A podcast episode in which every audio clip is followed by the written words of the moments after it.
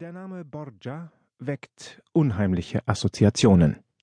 Gift, das in funkelnde Weinpokale geschüttet und bei glänzenden Banketten ältlichen Kardinälen lächelnd verabreicht wird, Leichen, die aus dem Tiber gezogen werden, Orgien im Vatikan, bei denen die römischen Luxusprostituierten Hauptrollen übernehmen, Treibjagd auf unliebsame Konkurrenten, die erbarmungslos in ihren letzten Verstecken aufgespürt und zu Tode gehetzt werden, Inzest zwischen einem Papst und seiner Tochter, Sex and Crime, in allen nur denkbaren Spielarten zieht sich wie ein blutroter Faden durch das Bild dieser Familie.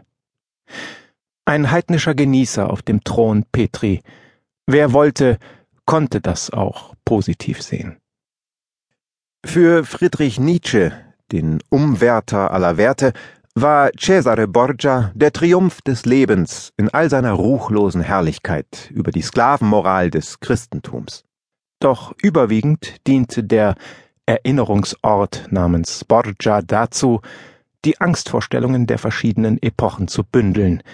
Alexander VI., der Antichrist als Papst, sein Sohn Cesare Borgia, der Brecher aller Verträge und Verderber der Politik, seine Tochter Lucretia, die männermordende femme fatale, schön, doch tödlich wie eine Schlange, das ewig ins Verderben lockende Weib. Auf diese Weise wurden die Borgia schnell zum Mythos.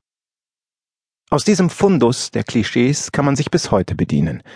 Dabei kommt es immer wieder zu überraschenden Kombinationen. Alexander VI.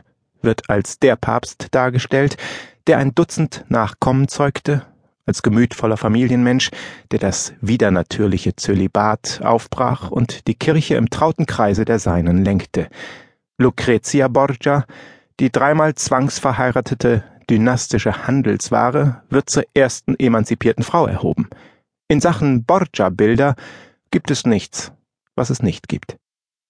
Schon zu Lebzeiten der Hauptpersonen rief der Name Borgia Angst und Schrecken hervor. Und das sollte auch so sein. Die Borgia, vor allem Papst Alexander VI. und sein Sohn Cesare, hatten dieses Image planvoll aufgebaut. Ihre Feinde sollten sie so sehr fürchten, dass sie jederzeit mit dem Schlimmsten rechnen mussten und auf diese Weise gefügig wurden. Ein solcher Ruf musste nicht nur gepflegt, sondern auch täglich inszeniert werden. Wie das geschah, lässt sich aus den Berichten zeitgenössischer Gesandter entnehmen. Die zwei klügsten dieser Diplomaten der Venezianer Girolamo Donato und der Florentiner Niccolo Machiavelli haben scharfsinnige Charakterstudien von Vater und Sohn Borgia vorgelegt. Donato hatte es als Vertreter der Lagunenrepublik mit Papst Alexander VI. zu tun. Sein Fazit? Dieser ewig lächelnde Pontifex Maximus ist von seltener Verschlagenheit. Er lügt, wenn es ihm und seiner Familie nützt, denn die Größe der Seinen geht ihm über alles. Machiavelli traf Cesare, den Sohn, auf dem Höhepunkt seiner kriegerischen Eroberungen als Herzog der Romagna.